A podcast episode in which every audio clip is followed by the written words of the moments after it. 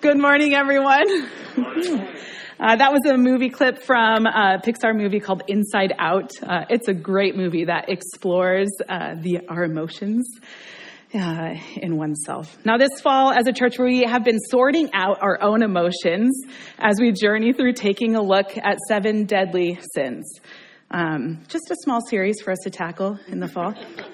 Um, Drew phrased it best when he said that we are doing this to take out a mirror and ask the Lord to reveal what is true in our lives, being confident that the Lord is there to rescue us. And so we're exploring one sin or vice, right? And its oppositional virtue every week. And this week, are there any guesses as to what sin we are going to tackle based off of the clip we just watched? Anyone? It's wrath. If you said anger, you aren't that often you're guessing because anger is one of six good, healthy, normal, basic emotions. There's six basic emotions. Anger is one of them in that exists in our psyche, okay? However, wrath is what we would label the actionable form of anger. Okay? Anger is the feeling, the emotion that you have, and wrath is the acted behavior. Now, I don't know if you remember this about me, but I am one of the resident psychology nerds on this pastoral staff. um, so I want to remind us of a few facts of how our brain function works before we move on this morning. Is that okay? Do you remember this picture of the brain? I've used it before. It's from Colin Weber, and I want to point out just two of the regions in the brain. The prefrontal cortex, all the way on the left, it's the bright green highlighted area, okay? And that sits at the front of your brain, and its job is to be reasonable or logical. Okay? The other region of your brain I want to point out is the amygdala. Everyone say amygdala. amygdala. Okay, that is the, do you see like the whoosh right in the middle? Yeah? Okay, that's the amygdala. And remember with me that it is the amygdala's job to process fear, it triggers anger, okay, and it motivates us to act. Now, these two parts of your brain are always simultaneously working together. The amygdala is the emotional one, the prefrontal cortex is the logical one, okay? Now, at any point in time during this relationship that they have, the amygdala can be triggered and override the logical prefrontal cortex, okay, into action. It can cause you, it can override. We're to act, um, just like we saw in the movie. The foot is down, right? Um, I actually use this movie clip as an example of wrath to create some type of levity in talking about anger and wrath because I don't think that I need to give many examples to refresh your personal brain of times that either you have been on the receiving end of someone's actionable anger or been the one giving and, re- and like yeah. doling out wrath. Okay. Our culture right now is at an all time high of operating in and through sensational reactions. Okay, taking action on behalf of our anger is not only encouraged, but it almost has been deemed a right. If you're angry, you have a right to show it and act upon it in whatever way you choose. That's dangerous. This morning, I want to remind you that the research that is coming out these days is finding that when we are actually attuned to our emotions, when we can figure out and be present with our emotions, we can actually override the actions that come from our emotions. When we're in tune, when we realize, oh, there's anger, research is showing that we can override that and train a different response. And it's so um, just in God's nature because this research is pointing out what God has known all along, right? In Romans, Paul says this Do not be conformed to this world, but be transformed by the renewing of your minds, so that you may discern what is the will of God, what is good and acceptable and perfect. So essentially, that means that when we put together what we know about our brains alongside of Scripture, it gives us a recipe for a different way of operating in this world. We can renew our minds in Christ Jesus and be transformed. So, when anger starts to rise and the urge to act is really present, instead of acting upon it, even if you feel confidently justified. We can instead train our brains to abide with Jesus, renew our minds in Him, and operate out of a place of patience and love. Now, today we're going to journey with a pretty popular man in the Bible, Jonah, to see what we can learn about wrath and its oppositional virtue, patience. Um, so turn to your Bibles, if you have those, this morning to the book of Jonah. And then we're going to pray. Would you pray with me before we begin? Okay. Father, thank you for the opportunity to gather together as your body. Our desire is to see your kingdom come and your will be done. So, Spirit, would you move? Would you convict? Be close and speak to us this morning so that your kingdom may come and your will be done within us. Amen. All right, now some of you may be wondering if you heard me right when I said the book of Jonah. Yes, you are right. Jonah can teach us a lot about anger and how to manage it. Many of us think of Jonah as the man who was swallowed by the whale, right? Because he ran away from God. And while you are right in your thinking, the story of Jonah has more to offer than the three verses it talks about the whale. okay, and today we're going to explore that. So I'm going to give you the abridged version of the whale story because everyone loves it. Um, and then we're going to read the rest of Jonah's story together. Um, and we'll finish today by acting or asking a reflective question for us to consider before we participate in communion together. Okay, does that sound good? Yeah. All right, let's get after it. Here's the abridged version Jonah was a prophet, an Israelite prophet, and the Lord asked him to travel to Nineveh, a city, and tell the people there that they need to repent or they would receive judgment from God.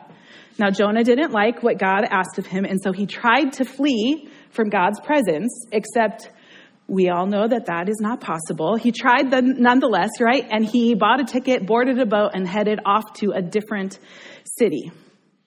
Once Jonah was on that boat, God sent a horrible storm that was so bad that actually everyone ended up finding out about Jonah and his mission and what he was doing. The sailors on the boat came to believing in God because of this story, uh, this whole experience. But Jonah still convinced the sailors hey, it's me, I'm the problem, throw me overboard.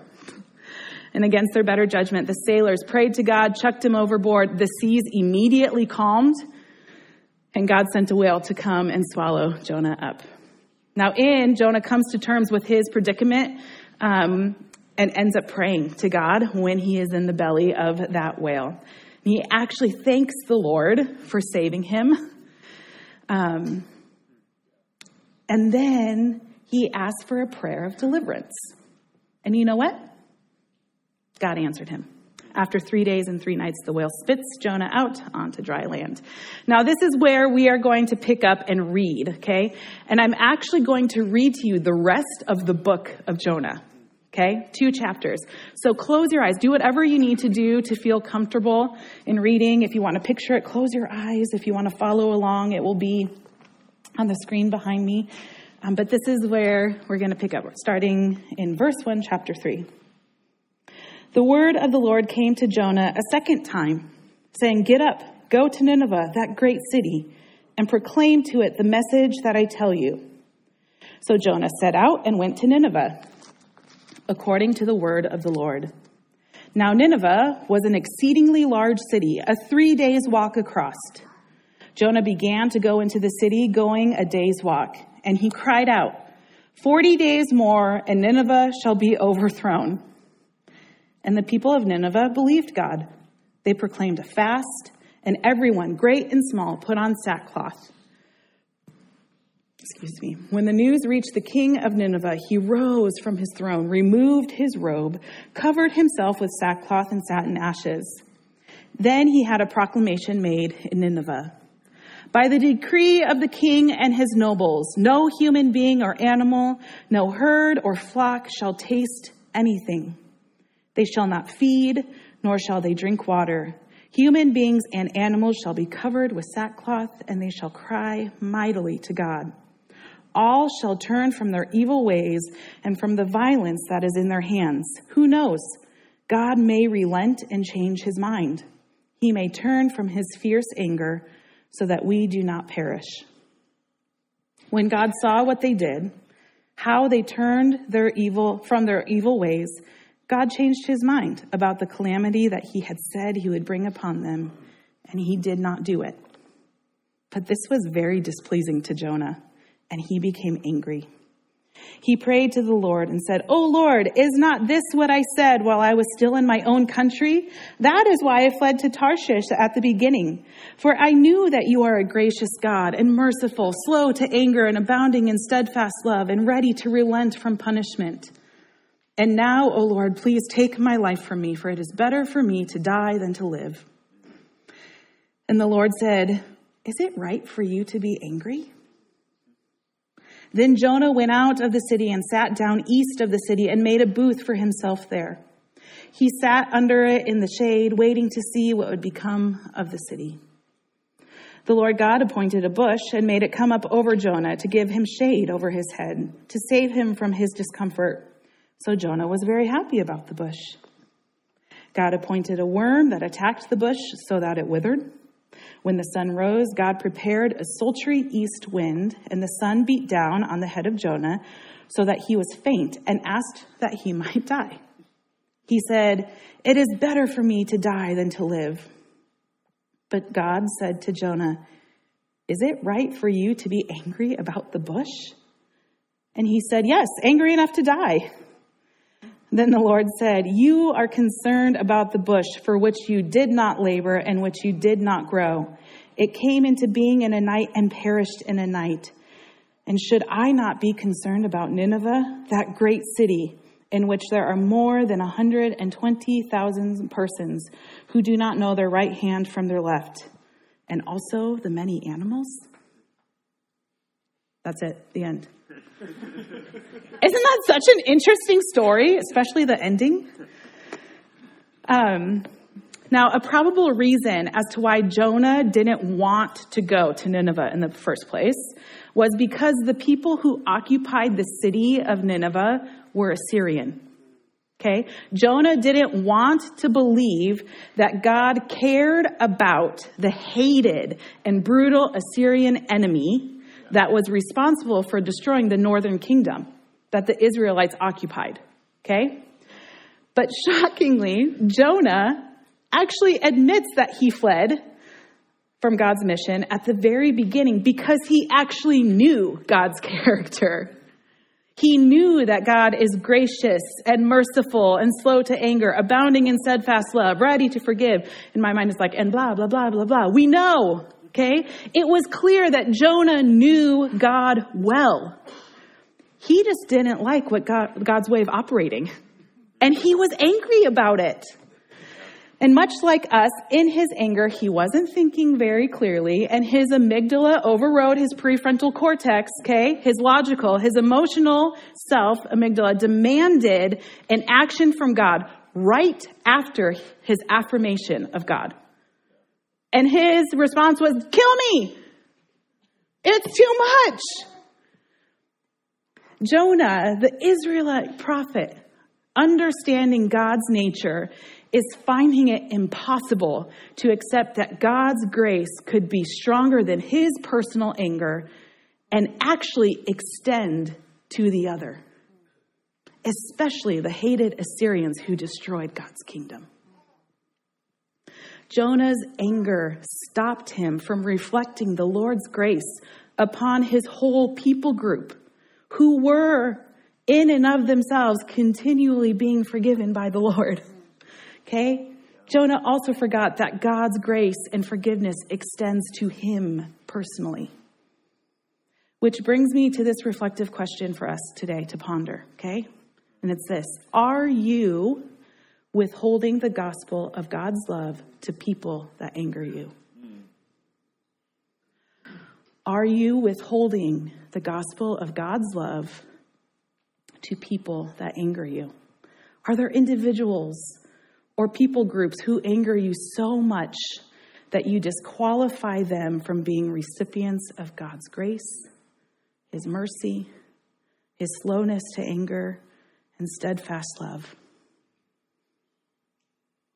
Or do you qualify, disqualify yourself as well? We live in such a polarizing culture that tempts us, even as followers of Christ. Sometimes even tempts us that because we are a follower of Christ, that we are to qualify, quantify, and ration God's judgment or love to others on his behalf. When my kids drain my emotional and mental and physical tank, I can real easily be tempted to believe that their behavior or needs or ideas disqualifies them from receiving God's love through me. I can be tempted to not only be angry and withhold love from them, but I can be tempted to act in a way that probably looks a lot like wrath. Are you with me? And this is just one example containing to people I actually love, my kids. Okay? I would be humiliated and really embarrassed to share a personal example of people that choose to limit God's, that I choose to limit God's grace to just because they enrage me to the point of action. I'm sorry if you have ever been on the receiving end of my road rage.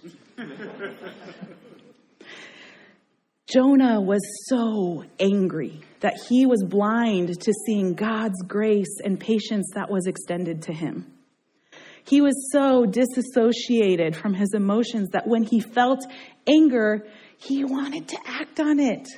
He did. He jumped, he jumped on a boat, he fled. God was angry too. He was angry with the people of Nineveh. That's why he asked Jonah to go to Nineveh but God didn't ask Jonah to act upon his anger. God asked Jonah to relay a message of correction. And if we look at the story of how God responded, we can see that our trained response, the retraining that we have to do in our brain, our trained response should be that when we feel anger, we provide patience. Patience is a part of God's character. God gave Jonah a second chance to go to Nineveh. So patient. God gave the people of Nineveh a chance to change. God was patient with Jonah when he sat outside of the city to watch. Could just see him, wahaha, let's see what happens. So patient. God gave a bush to cover Jonah. God was patient with Jonah in his anger. God engaged Jonah in personal conversation in his anger.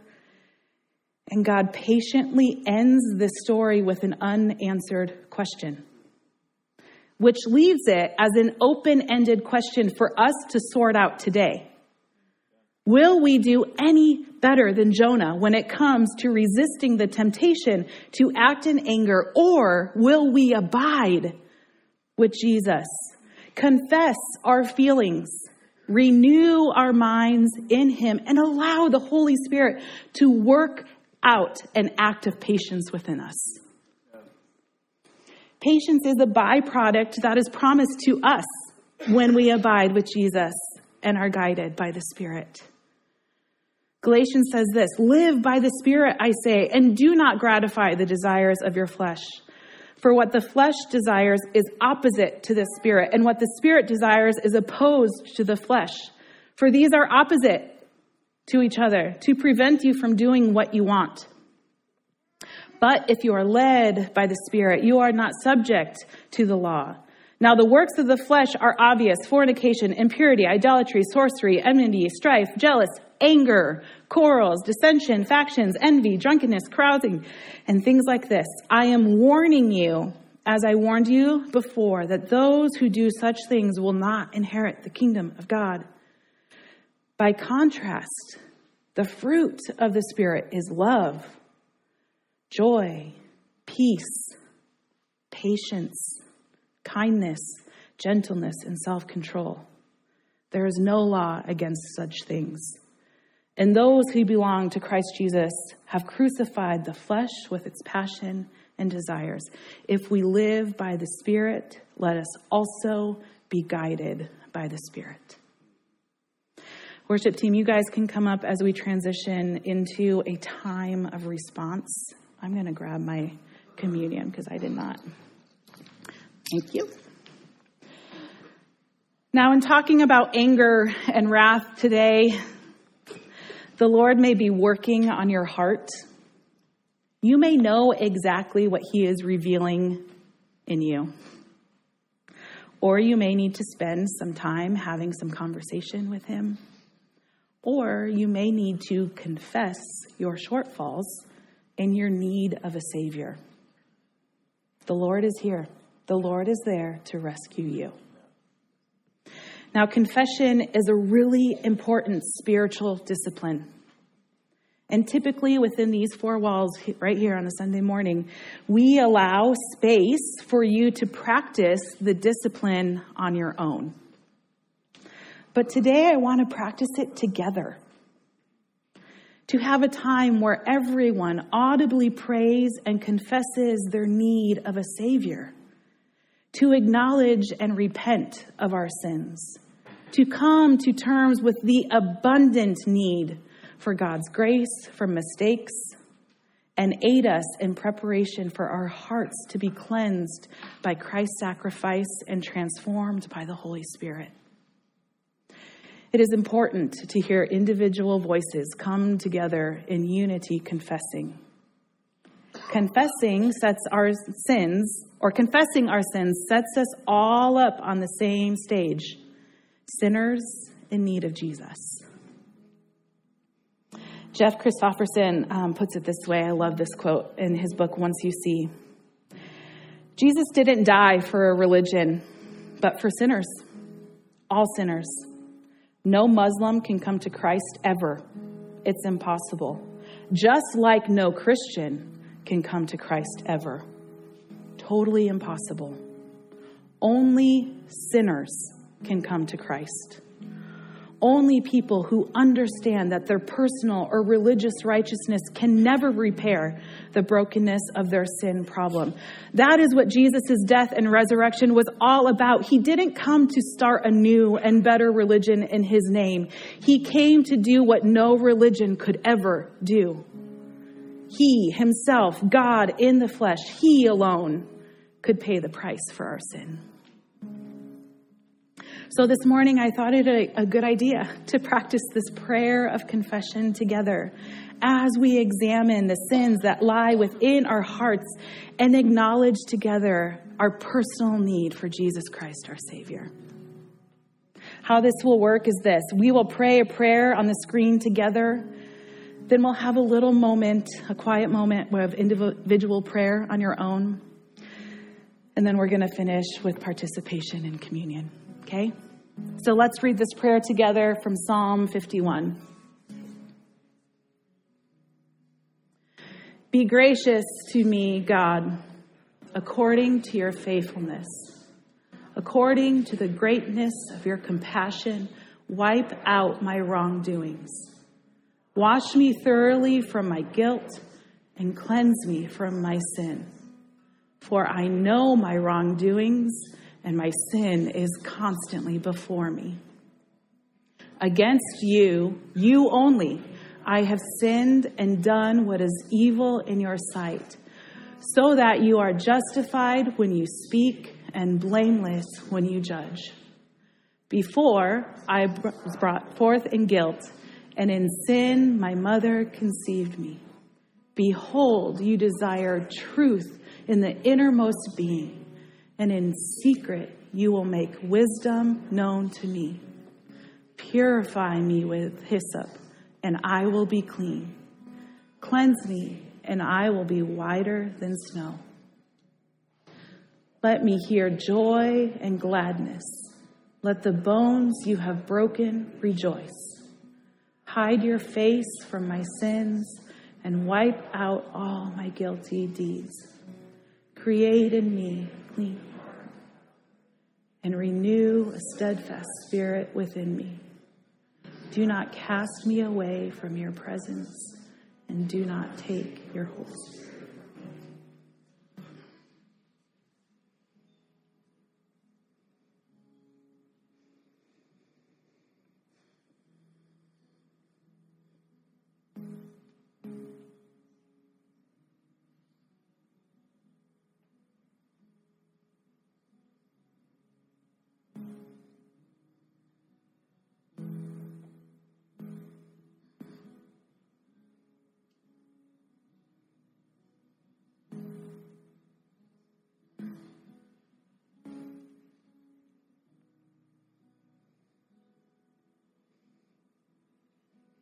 Our Father, who art in heaven, hallowed be your name.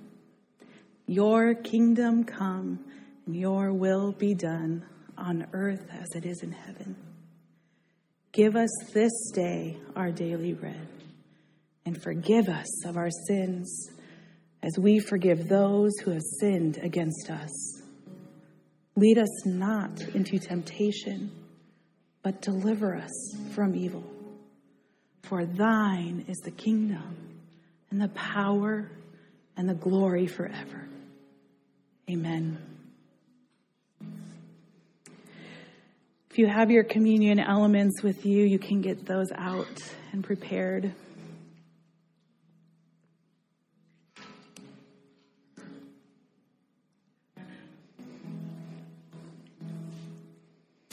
On the night in which Jesus was betrayed, he took a loaf of bread. And when he had given thanks, he broke it. And he said, This is my body broken for you. Do this in remembrance of me.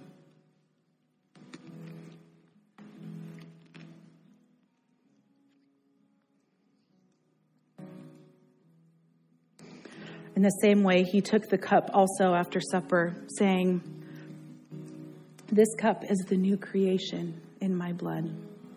Do this as often as you drink it in remembrance of me.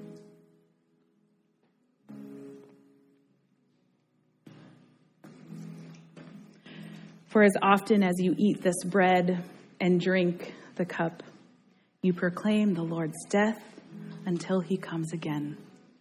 Amen.